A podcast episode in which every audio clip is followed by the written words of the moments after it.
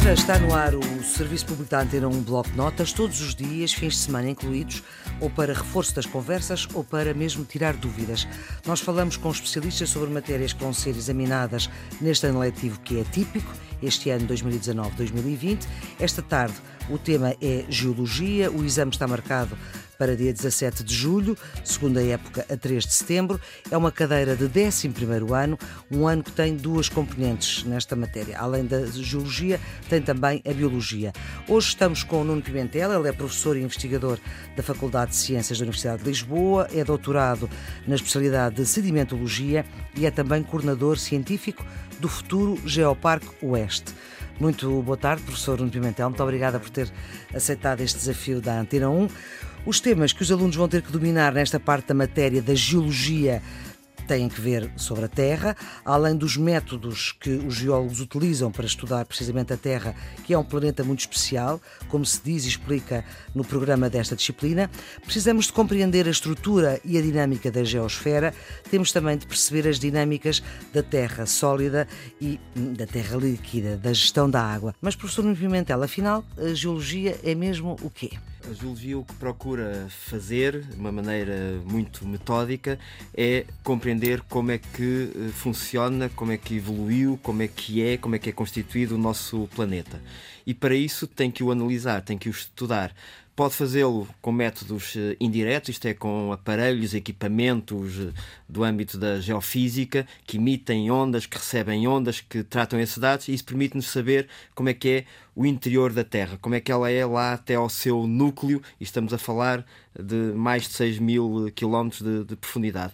Mas nós também conseguimos ver aquilo que se passa na superfície e só na sua superfície. Isso é, digamos, a geologia mais direta, mais de uh, observação. Que passa que... mais pelo olhar do, do investigador. Exatamente, o investigador vai ao campo, vê as rochas, pega nelas e começa a analisá-las e a aplicar, no fundo, o método científico. Observar, analisar, interpretar e tentar começar aos poucos a tirar alguma informação dela para construir ideias, para construir modelos. Mas uma coisa é certa, as rochas não são apenas um aglomerado de minerais, e as, as próprias rochas têm uma história a contar. Sim, elas contam-nos se a gente souber eh, conversar ler. com elas, se a gente souber ler.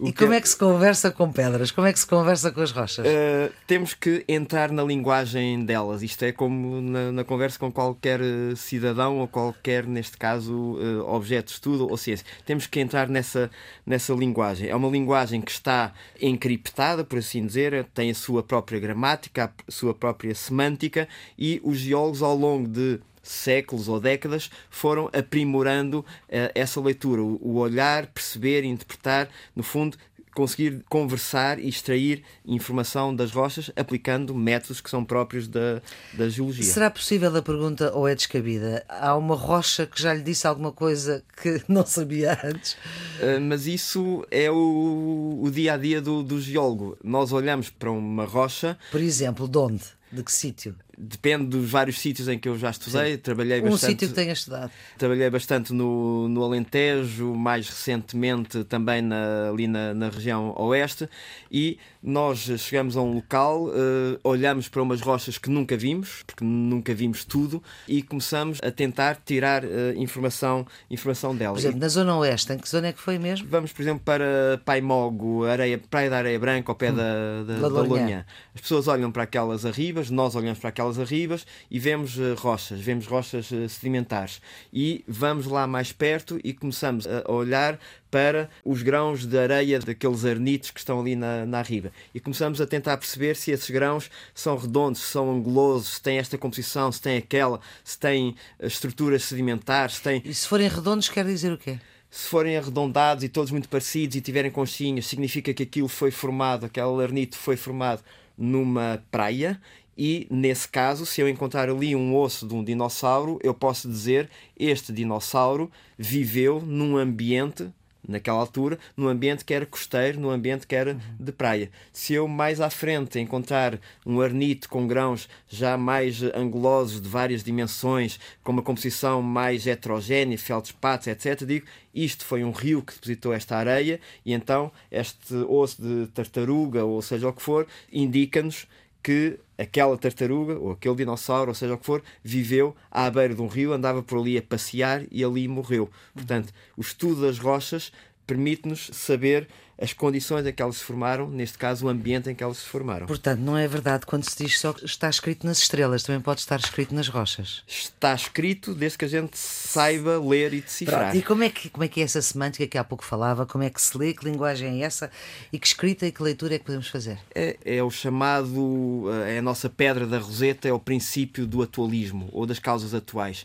Se Hoje em dia nós vemos que numa praia os grãos são de determinada maneira ou num rio os grãos são de determinada maneira. Se nós encontramos essas mesmas características numa rocha com 50, 100, 200 milhões de anos, as mesmas características X, Y e Z, a gente pode então dizer ok? Os processos foram os mesmos, os ambientes foram os mesmos e reproduzir ou transpor para o passado aquilo que nós aprendemos no presente. Então, aqueles eh, calcários, por exemplo, das Serras da Aire ou de Candeeiros, ou os calcários das Arribas do Algarve, dizem-nos que existiram ali uh, mares tropicais? Sim, uh, de uma maneira muito direta, sim, por duas razões. Primeira, porque uh, sabemos que hoje em dia, atualmente, para formar calcários, nós precisamos de ambientes costeiros tropicais, como temos hoje nas Bahamas ou na Austrália ou, ou no Mar Vermelho. Portanto, se hoje os calcários se formam nesses ambientes há 100 milhões de anos ou 200 também só se formavam nesses ambientes e não em latitudes altas ou frias, ou, ou seja o que for. Por outro lado, porque esses mesmos calcários têm fósseis, uh, por exemplo, de corais ou de rodistas que nos indicam que eram ambientes recifais tropicais. É o caso Corais do ou quê? Disse rodista? rodistas. O que é que é o rodista? Uh, são um, um, organismo que nós conhecemos, uh, todos nós conhecemos visualmente do nosso liós de Lisboa, uh, ah. o nosso calcário de pedra de bancada Sim. de Lisboa ou de, de revestimento do CCB tem assim uns tons Sim. amarelados, rosados e tem uma espécie de bolas ou círculos uhum. bem marcados. Esse... Mas isso também é muito usado para a construção de cozinhas e Sim. casas bem. Essas bolas, esses círculos que nós vemos no Liós são, na realidade, fósseis hum. uh, arredondados, aí com 5, 10 centímetros de diâmetro, fósseis arredondados desses tais rodistas que eram organismos recifais, que se formaram em recifes. que existiram na região de Lisboa há 100 ou 100 e tal milhões de anos. E, portanto, Lisboa, nessa altura, uhum. era um ambiente idílico, tropical, como nós vemos nos postais turísticos, com uh, recifes e com praias de areia branca e, e solta. E, Só portanto, que entretanto. As Bahamas já foram aqui. Por assim dizer, isto é, Portugal, ou o território que hoje é Portugal ou Lisboa, já esteve a latitudes mais baixas e com climas desse tipo. Porquê que hoje já não já está teve lá? mais para baixo na Terra. Se a gente olhar para o mapa, sim, eh, já mais teve mais onde é hoje Marrocos, a Mauritânia, o Senegal. Mas por causa da tectónica de placas, foi migrando, foi evoluindo e hoje está aqui. E hoje temos este clima que é temperado e que não é tropical. E se calhar é... podemos ir mais para cima e podemos uh... tornar tipo nórdicos? Não, não tanto, porque tudo isto tem os seus limites. Agora nós estamos hum. a ser empurrados para os empurrados lados, para os lados e portanto já portanto, já crescemos nossa... e portanto começamos a crescer para os lados. É a nossa jangada de pedra agora está a lutar com fisicamente com, com a Europa e com a África para ver onde é que se há de encaixar. Ah, muito bem. Como é que a gente consegue dizer que isto foi há 50 ou há 100 milhões de anos? Para isso, uh, pode-se recorrer a uma espécie de relógio ou cronómetro que as rochas contêm dentro de si e que é o facto de alguns minerais terem elementos radioativos que no momento em que esses minerais se formam, ou em que a rocha se forma, esses minerais têm uma certa quantidade ou proporção de isótopos radioativos, que é conhecida. E com o tempo, esses isótopos vão-se como que eh, desgastando, uh, decaindo, é como nós. É como tudo. Exatamente. Tudo o que é ser vivo vai-se degradando. Estes isótopos levam milhões de anos a degradar-se, entre aspas, e se nós formos hoje ver qual é a quantidade ou a proporção que ainda contêm, fazendo contas, a gente consegue dizer, bom, ele está neste processo há 83 milhões de anos e, portanto, esta rocha tem 83 milhões de anos, formou-se há 83 milhões de anos. A outra maneira de datar é com fósseis. Há fósseis que são muito específicos, isto é, que existiram na história da Terra durante muito pouco tempo, só durante um ou dois milhões de anos é que existiu. E pouco tempo, isso é pouco tempo. Em geologia, isso é, é pouco tempo, isso é, é, é, é precioso. Quase um recém-nascido. isso é pôr o, o, dedo, apontar eh, mesmo o dedo à idade. Portanto, esse fóssil só existiu nessa idade, e, portanto, nós conseguimos datar essa rocha e ver que aquele fóssil só existiu, por exemplo, há 182 ou 181 milhões de anos. Hum. Isso significa que sempre que a gente encontrar esse fóssil em qualquer lugar do mundo, essa rocha tem que ter 182 ou 181 milhões de anos. Já não precisamos de datar. E, portanto, uhum. há uma enorme miríade de fósseis já que estão já bem escalonados, que a gente encontra-os, pique, cá está ele, cá está este sujeito, é o Dactylioceres teniocostatum, todos têm assim um, nomes, assim, nomes latinos, de repente... Uh, e, e, isso diz-nos, cá está este sujeito, ok, a idade é 182 milhões de anos. Isso é que para as rochas que têm fósseis, não Sim. é? Há rochas que não têm fósseis, isto é possível? Pois, para as rochas que não têm fósseis, a questão da datação tem que ser com base na datação absoluta, isótopos radioativos as rochas metamórficas têm-nos, as rochas magmáticas têm-nos e, portanto, é As relativamente... metamórficas, aquelas que se vão transformando. Sim. As magmáticas são, que se formam as... a partir do arrefecimento do magma. Do uh, magma... Dos vulcões pois... ou daquele que está lá, lá embaixo, no interior uhum. da, da Terra. Estas têm outro problema em termos da gente lê-las, é que nós não as vemos uh, a formarem-se, com exceção das vulcânicas. As rochas metamórficas formam-se no interior da Terra a 5, 10, 15 km de profundidade. E a gente não pode lá ir, nunca lá fomos. então, o que é Convém, que temos? porque senão ficávamos senão lá ficávamos... todos. Como é que fazemos? Reproduzimos em laboratório essas condições, isto é, sujeitamos uma rocha sedimentar, por exemplo, um calcário, sujeitamos-lo a temperaturas de 100, 200, 300 graus, aquelas que supomos que existem aquelas eh, profundidades, e às respectivas pressões. E vemos o que é que acontece e vemos, ok, o calcário transformou-se num mármore com estas características Z, W e S.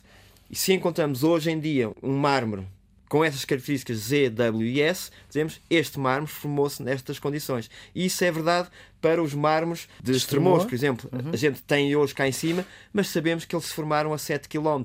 Ou é verdade que para os xistos do, do Alentejo, que hoje estão em, cá em cima, nas nossas praias do Sudoeste, mas que a gente sabe por esta experimentação laboratorial que já tiveram essas profundidades e temperaturas bem altas e bem sufocantes para nós. O que a gente pode depreender um pouco é que o geólogo é, é um bocadinho um historiador.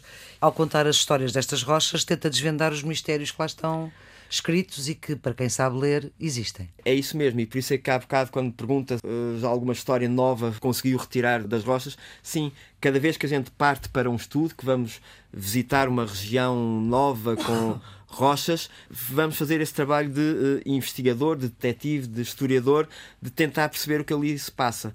A terra, as rochas, no fundo, é como um livro que um historiador consulta, mas com um grande problema: é que esse livro é antigo, é velho, está muito desfeito, há páginas que já estão. E está sempre uh... em transformação, porque como está ao ar. Exatamente, portanto, essas páginas já estão gastas, já estão arrancadas, uh, algumas estão embaralhadas, viradas de pernas para o ar. A página 7 já alguém arrancou e pô-la entre a página 28 e 29, mas cabe a nós datar e perceber quem é que é antes, quem é que é depois. Portanto, o nosso trabalho é sempre conseguir reconstituir esse enorme puzzle que nos rodeia, que uhum. são as rochas, e pôr as coisas no sítio certo, na ordem certa, para explicar como é que tudo aconteceu desde há muitos milhões de anos até hoje.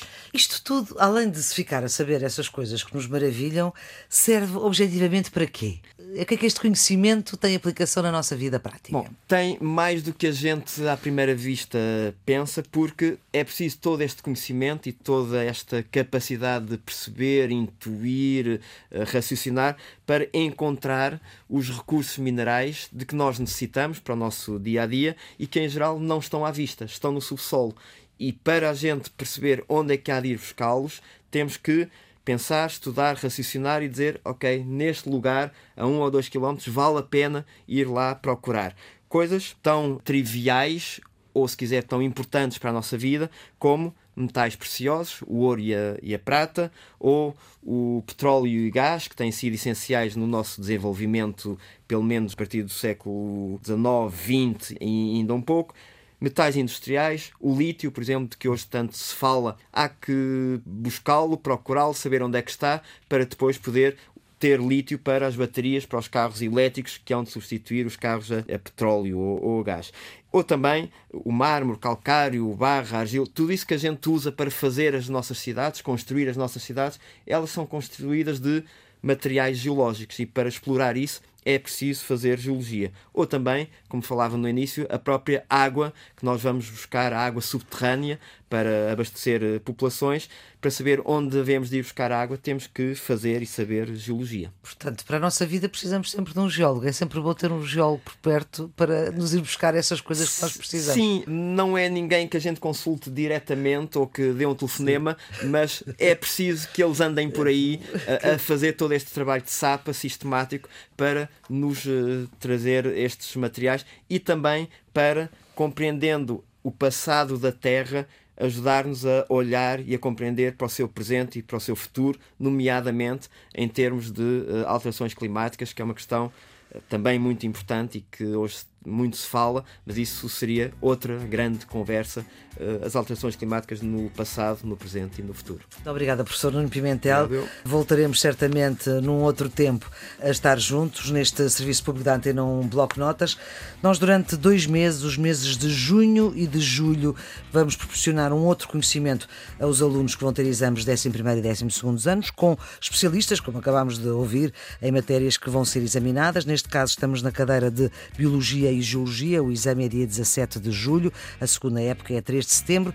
E se desta conversa ficarem dúvidas, é preciso uh, gravar via WhatsApp para o número 96 909 4524, eu repito, 96 909 4524, gravar 30 segundos a dúvida. E o professor Nuno Pimentel, por isso é que também nos vamos voltar a ver, vai responder num domingo, porque na Antena 1 tiramos aqui as dúvidas ao domingo. É preciso dizer o seu nome, a escola, o nome da disciplina e, claro, a dúvida e aquilo que não se percebeu em 30 segundos dá perfeitamente. Todos estes episódios, estas nossas conversas, ficam em podcast em todas as plataformas que têm podcast, quer no RTP Play, no iTunes, no Spotify. É o serviço público do Bloco de Notas que pode ser ouvido a qualquer hora. Amanhã estaremos aqui a esta hora para falar de outra disciplina que tem exames este ano. O Bloco de Notas volta amanhã. Até lá.